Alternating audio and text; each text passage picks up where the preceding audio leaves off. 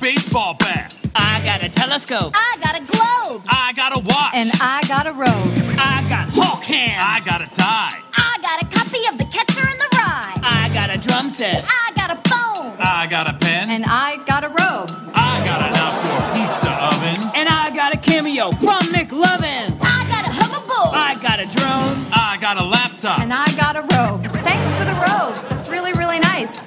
this robe, guys. This is great.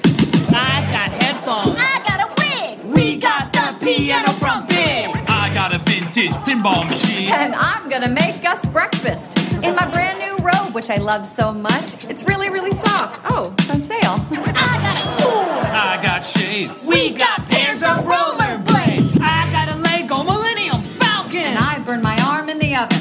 It hurt pretty bad, but I didn't even scream because I keep the pain inside of me.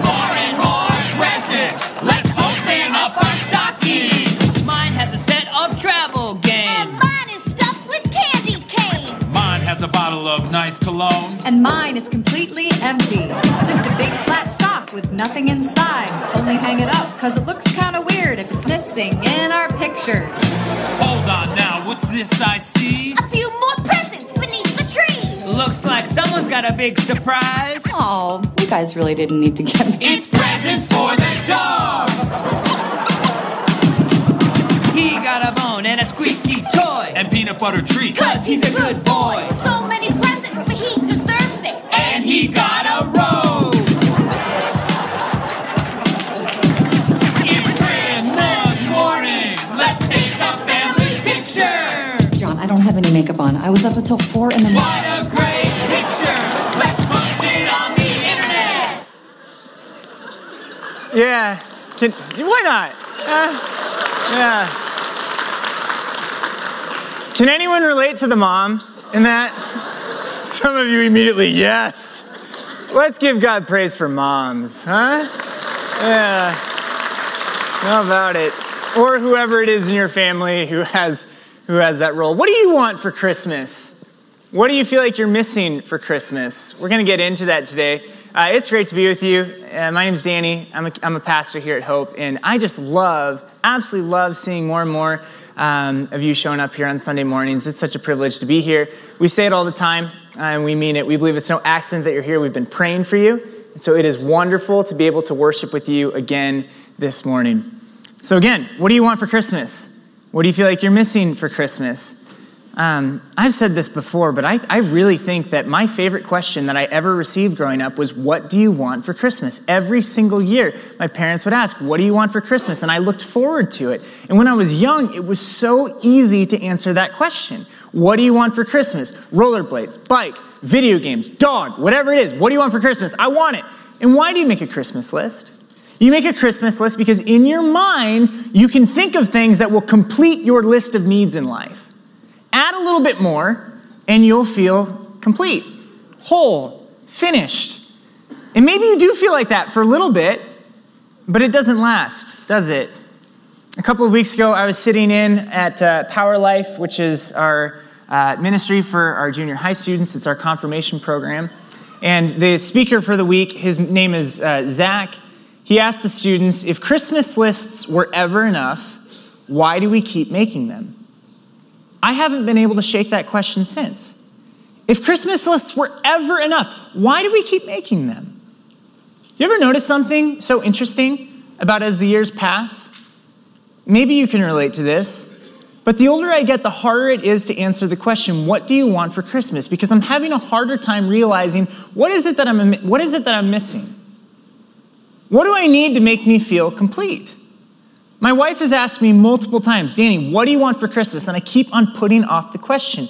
I don't know, come back to me.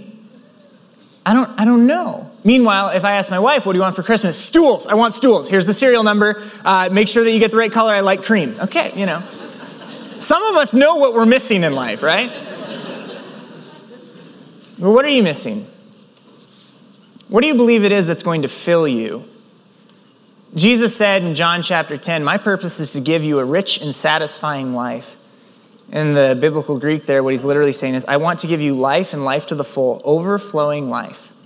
That's the kind of life that God wants to give you a life that doesn't feel like you're missing something, a life that doesn't feel like you have to add anything else, but you are truly full. But a lot of us don't feel that way, and we're having a hard time putting our finger on whatever it is that's missing. Abbott is a global health uh, organization, and they put out a study within the last couple of years. They asked 2 million people across the globe Are you experiencing fulfillment?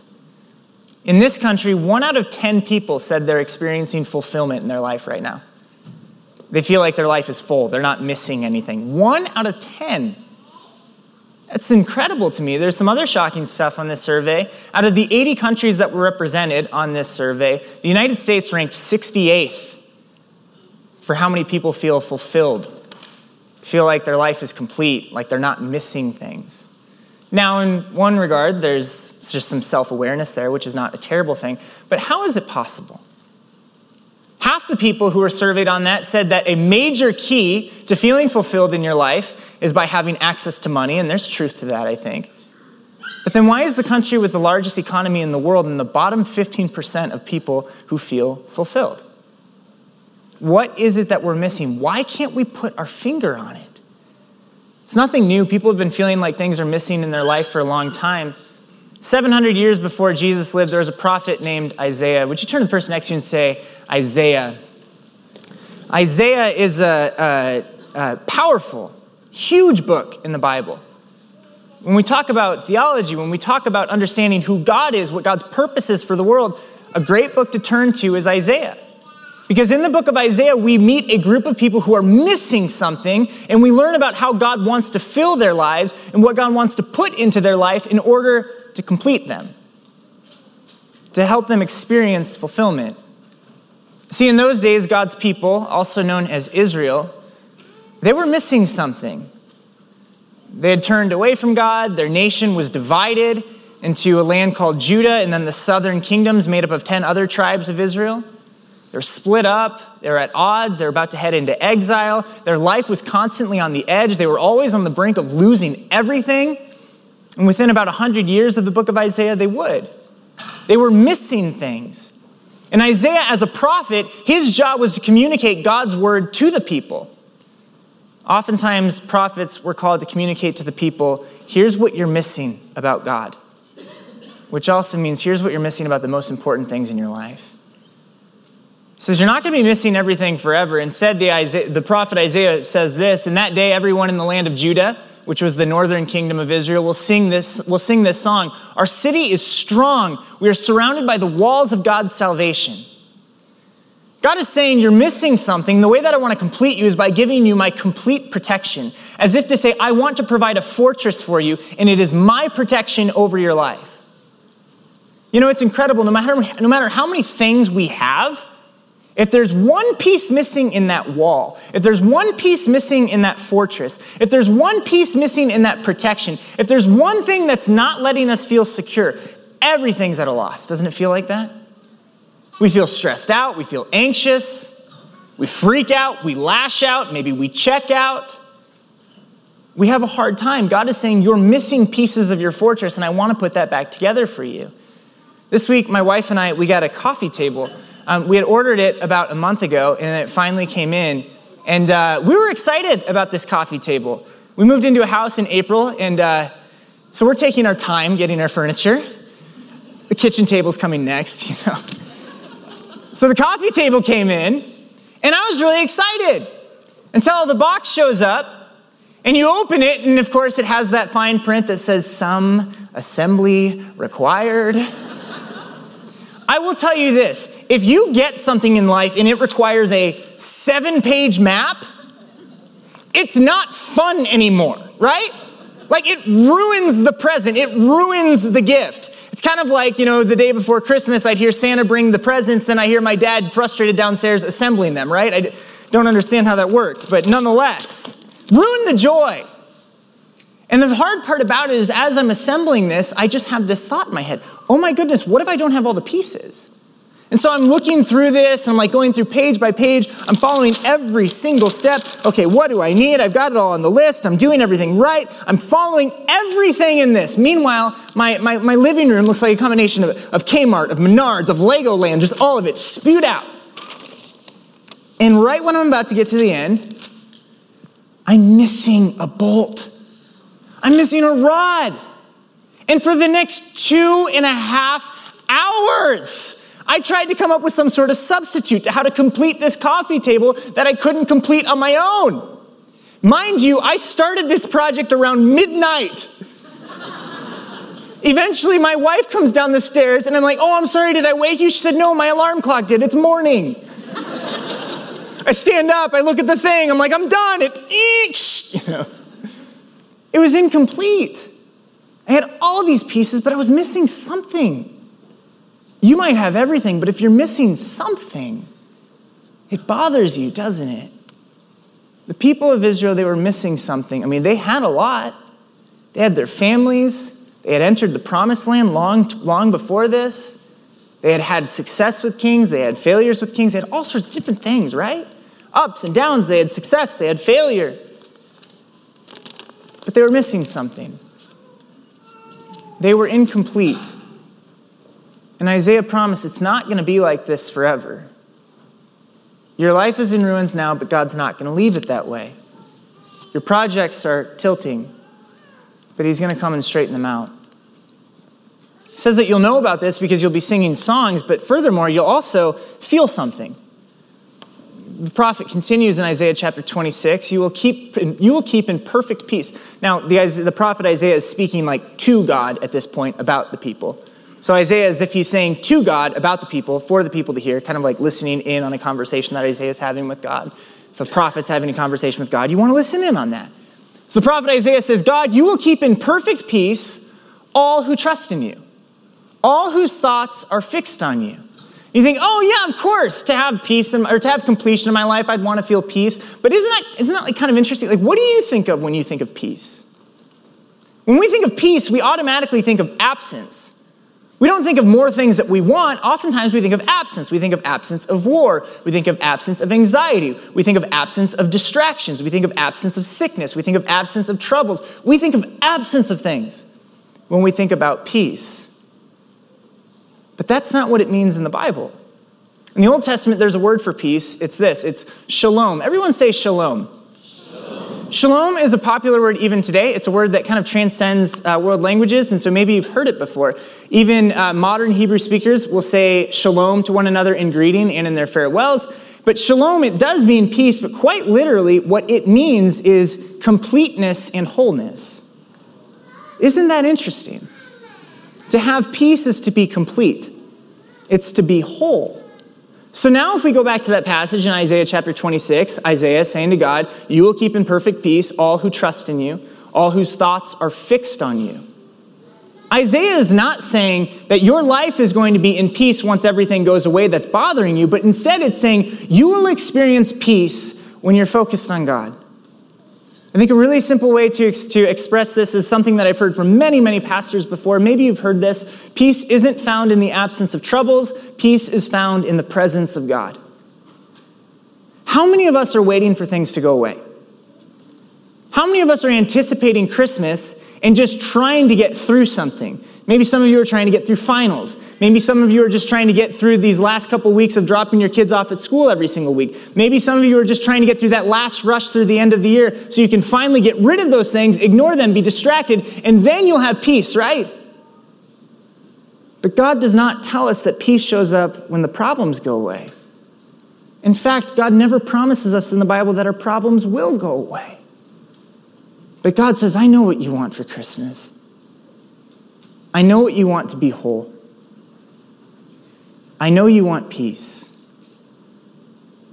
So he knows we want him. Peace is not found in the absence of troubles, it's found in the presence of God. One of my favorite verses in the Bible is John chapter 1, verse 14. It, it's, it's, it's short, it's poetic, it's beautiful. It's the Word became human. The Word became human. What's the Word? The Word in the book of John, chapter 1, it's identified as God. It coincides God with the Word. It says, In the beginning was the Word, and the Word was God, and the Word was with God. Nothing came to creation except through the Word. Like the Word is the creative Word of God. And so, whatever God says, that Word creates. And then in the book of John, chapter 1, it names that Word and it says, This Word is Jesus. And so, God becomes flesh in Jesus Christ. Now, here's where the thing about Christmas I think really shocks us. Because when we think about Christmas, it's one of those holidays that the entire world, for the most part, has kind of embraced. They've embraced Christmas in a way that they've never embraced Good Friday or Easter. Because Good Friday and Easter are very convicting right on the surface, right? Like Good Friday, hey, Jesus died for my sins. Whoa! Easter, Jesus is going to give me a resurrection, but I'm going to have to die. Wow, wow. Lots of kind of tough stuff, but, but Christmas, you know, peace on earth, kindness, goodwill, the season of giving, time for family to get together. And we just think, well, well, Christmas is just this easygoing season. But I think Christmas is a little more convicting than that, isn't it? Because Christmas is not just because things fade away. We don't experience the goodness, the fun, the joy, the peace of Christmas because things go away. We experience Christmas because of the God who shows up. But why does, the God, why does God show up? Why did the Word become flesh?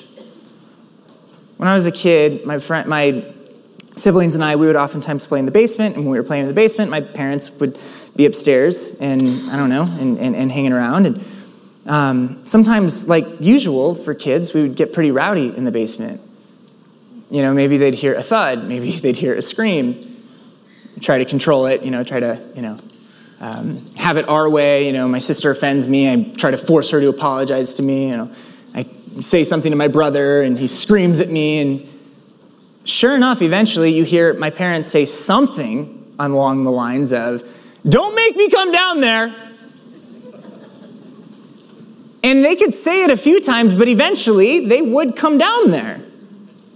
Their word became flesh, right? like their word became human. Like we couldn't create the peace for ourselves in the basement, could we? And if you're a parent, you probably know that's true. Or if you're just a human, you know that's true. We've been trying for a long time to create our own peace, haven't we? We struggle with it. Everybody in the world, I think, wants peace, right? Like, you don't meet anybody and you're like, hey, what do you want in the world? Well, not peace. That would be awful. Nobody says that, right? So, like, but we all want peace. But to our surprise, there are certain things in the world that are peace takers. Like, we want to be peacemakers, right? But there are peace takers. And one of the first things that we can do to take peace away is we try to control. You ever done this before? Try to control, you get a grip on the situation. I will create the peace. I will separate those that need to be separated. I talked about this last week, um, and if you weren't here, where were you? Um, summary, we talked about the end of the world, so good luck. Um, don't miss church. uh, but I could sum it up with this. To our surprise, the Bible teaches us that you don't need control to have peace. You do not need control to have peace. Jesus says there are certain things that you will not have the answer to, but you will always know who's with you in those seasons of wondering, in those seasons of wandering, in those seasons of questioning, in those seasons of doubt. You will know I'm with you. But it's not for you to control. The word becomes human because we can't create peace on our own. We can't control it. When we try to control, what does it turn into? Controlling leads us to lashing out, right? You ever try to control somebody? Like on the road, they cut you off, and you're just thinking, I know how I'll bring about peace. I'll pull up next to them and I'll just stare at them. Anybody ever get the stare? Anybody ever deliver the stare? And we think like, yeah, I'm doing something. And the person's looking like they honestly have no clue. What? Do I have something in my teeth? They're like, yeah, I'm showing you. You're just lashing out. Um, if you come to Hope Ames for a while, you know that I like to talk about this stuff. Uh, my sister is an occupational therapist. Her husband is a doctor. Um, and so I love to learn from them, and I love to learn from people who work in the things uh, that they work in. Um, so I'm not a psychologist by any means whatsoever, but I do like to learn from people who learn and teach about psychology, and you can find some things online. So take this with a grain of salt. But here's what I've learned when you find yourself in a position of non peace, right? When things are out of control, when you feel incomplete, when you're feeling anxious, when you're feeling scared, whatever that might be, something in your body starts to take over. And it's your central nervous system. I think something that's so cool about our bodies is we don't always give credit to God for everything that He's doing inside of us at one time. Like God created you. He created your fingers. He created your wrists. He created things that seem worthless like your elbows, but then you try to eat your macaroni and cheese without elbows. You're like, ah, it's impossible. God does so much, including through your central nervous system. And when we're feeling like we're not at peace, when we feel like we're in danger, when we feel like we're incomplete, the central nervous system sparks up. Now, there are a lot of different things that your central nervous system will subconsciously do, whether you can control it or not. I feel like I'm giving a science project presentation here. I'm just doing my best here. And oftentimes we hear about your, your, your fight, your flight, or your freeze. And your central nervous system kicks on. And before you can even control your, your central nervous system, your body starts to try to control the situations around you. Now, in some ways, like that's good, right? It, it keeps you safe, and there's nothing necessarily wrong about that. But what happens when you try to control the things that you just can't control? Like another human being's heart, like another human being's motives. Quite frankly, like your own motives like the circumstances that are around you, like the big stuff, right? I'm not just talking about the things that you want to show up under your Christmas tree, so you make a perfect list. Aha, I made it perfectly, so now they have to give it to me, right? I'm talking about the things that we're not seeing at our Christmas tables anymore. Somebody who can't come this year because it's too far away, because they're too sick, or because they've passed. Something that you had last year that you don't have this year the job that you thought was so secure, something that you always wanted, but now it feels like it's never coming. God, when are you going to bless me with that family? When's that going to happen for me? There are some things that we just can't control. We need God to come down. When God says, I'm coming down, He's not fulfilling a threat. He's hearing what our souls are crying out for. He's hearing you. He's not punishing you. He's completing you. He's fulfilling you. He's giving you what you want for Christmas, but what you need in your life. Doesn't mean the troubles go away, because this side of heaven, God in troubles seem to always exist in the same place, don't they? It doesn't mean that the troubles have any power over God. They don't. Read your Bible. See that when God shows up, he has power over the troubles. We don't know why or how. He chooses to deal with those troubles all of the time. But we do know that he exists in those places. What's that doing for your confidence? What's that doing for your faith? I know that one of the other gut reactions that sometimes we have, like I said, there's, there's fight and then there's flight, right? So instead of control, maybe that fails. The next thing that we do is we worry. Anxious thoughts are such a trip, aren't they? When we feel like we're out of control, so rather than doing anything at all, we just sit back and we kind of disappear we're kind of scared. Control makes us lash out on people. Worry makes us freak out inside our own head. It makes us scared. Do not forget the Word became human. God heard you in the basement, and He wasn't going to leave you down there in ruins. God doesn't come down to fulfill a threat. God shows up to fulfill our lives, to give us meaning, to give us completeness, to give us wholeness, to give us peace. to give us what we truly need, to give us a light. You heard this in the passage this morning. It's in Isaiah chapter 9. It gives a promise to those people who are living without peace, people who are living missing something. It says, The people who walk in darkness will see a great light. For those who live in a land of deep darkness, a light will shine.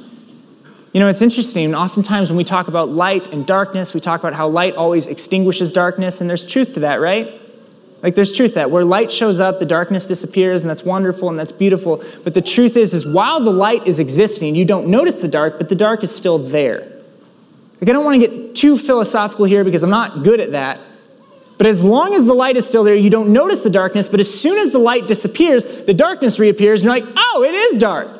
And you realize no matter how much light could be created by this earth, there's not enough light here on this planet for me to see enough to be safe. The light that I need comes from somewhere outside of this earth. Yes, in a physical way from the sun, but in a much more important way, in a spiritual sense, the darkness that, that exists here, it cannot be lit by the things that I can control, and it cannot be created from a place of worry. It can only happen when the God of the universe becomes flesh, and he shows up and he shines a light into my darkness. The darkness is real, but so is God's light. And God promises to show up with that light. And He promises to stay. In Isaiah chapter 9, it continues and it says, His government and its peace will never end. That's an incredible thought, isn't it? His government and its peace will never end. In John chapter 1, verse 5, it says, The light shines into the darkness, and the darkness can never extinguish it. We're talking about eternity here, not something that starts when you die, but instead acknowledges today, right now. You are an eternal being. Your existence does not stop from here on out. And sometimes that can be so scary because we've been led to believe that darkness always outlasts light. You know that, right? Like we say, wherever light shows up, it extinguishes darkness, right? We say that, we believe that. But the truth is, there is not a single light in the history of this universe that has outlasted the darkness. Go ahead, take a look at every single light in this room. Look at the lights on the trees, look at the lights in the aisles, look at the lights outside, look at the light in the sky. Look at the stars at night. You know, in the history of the universe, darkness has been undefeated so far. Every single light eventually burns out.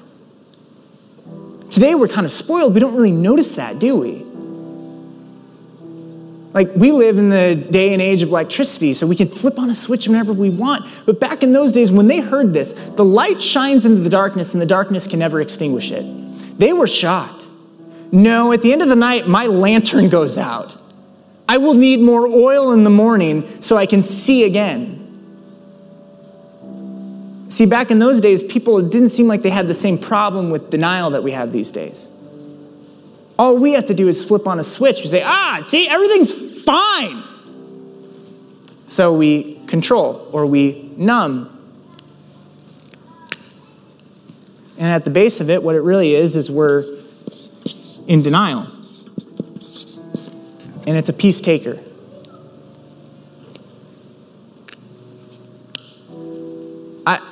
I want to communicate a word to you this morning. You don't have to be afraid of the trouble in your life. The trouble will come.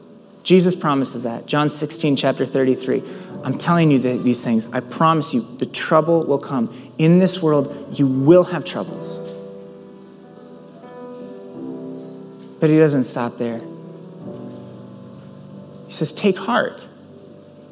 In the world you will have troubles, but take heart. I've overcome the world. Isn't that spectacular?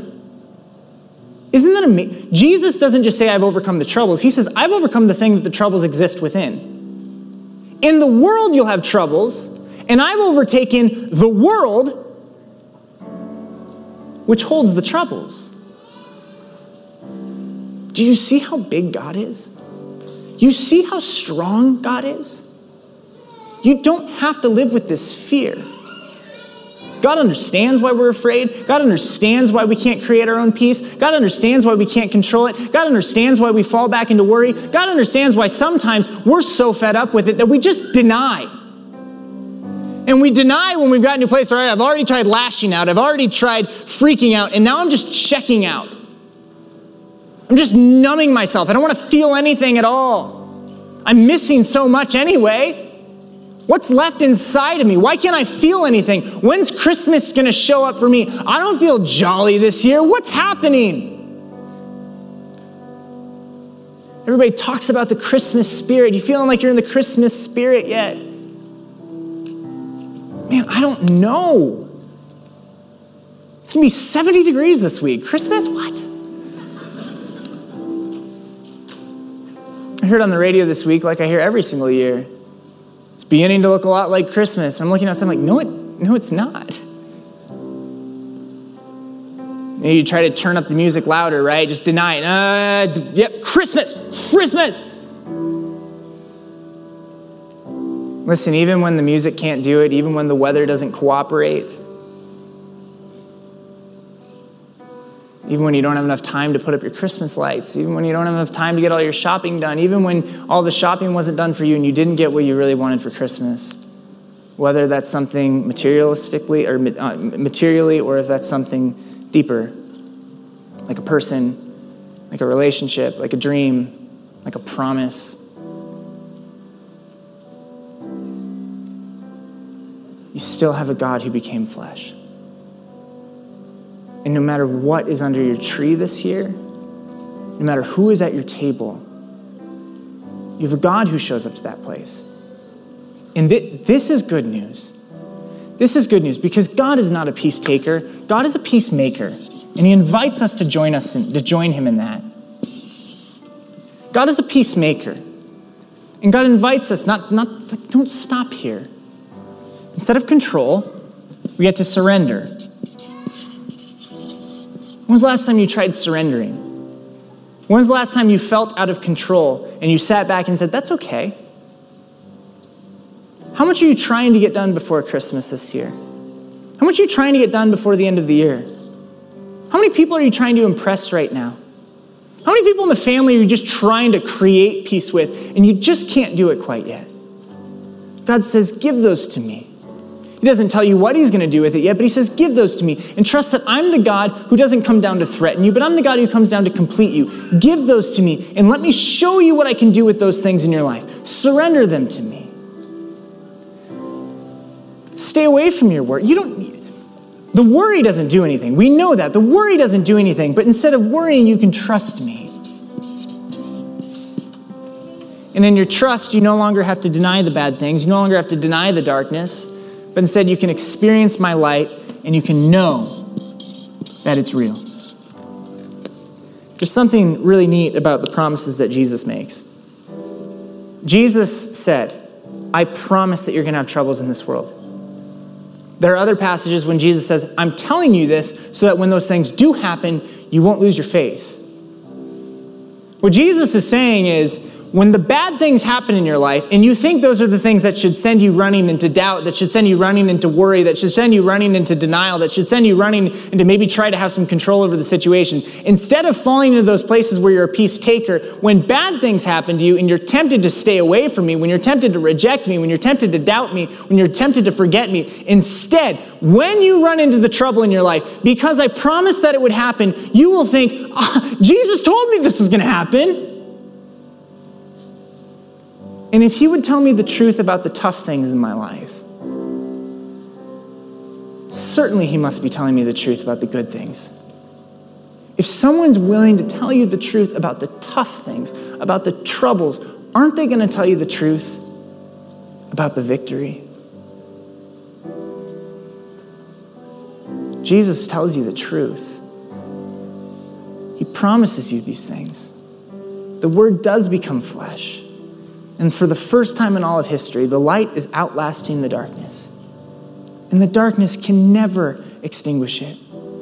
There will be a day when your troubles don't have to live in the same space as your faith.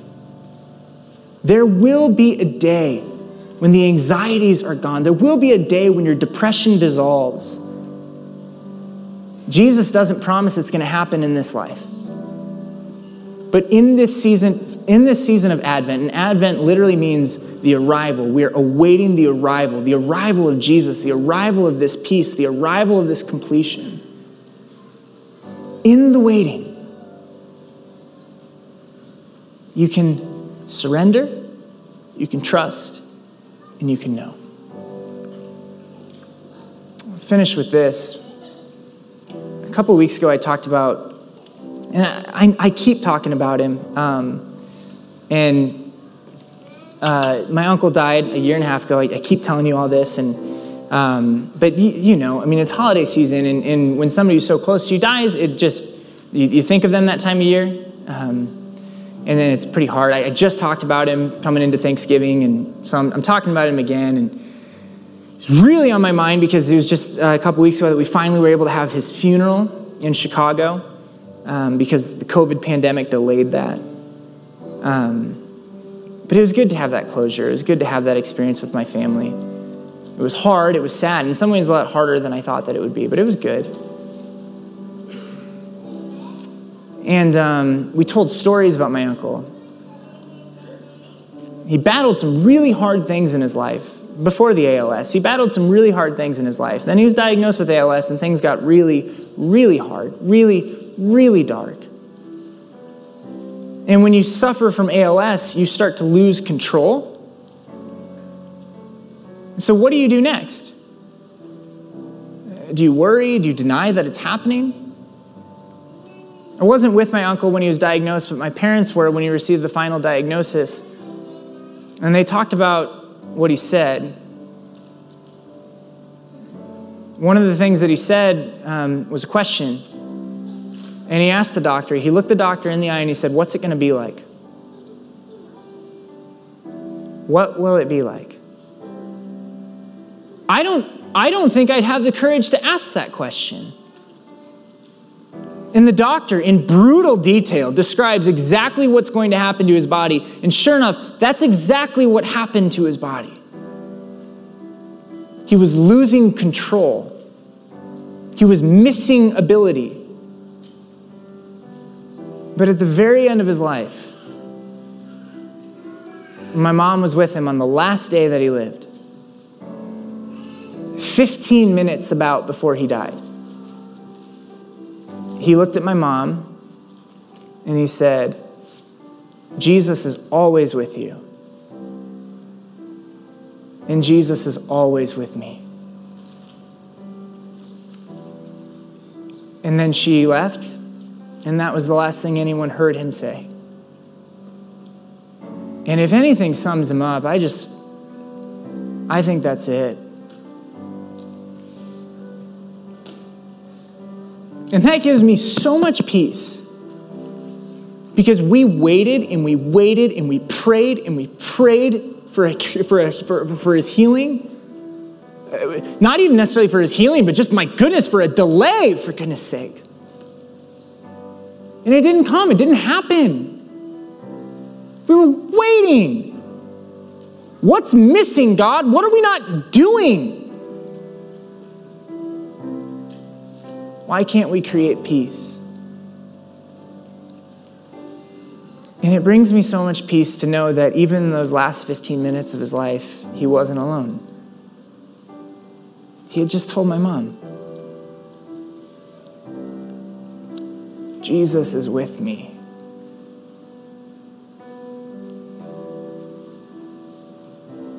Jesus is with you. The troubles are here, but Jesus is with you.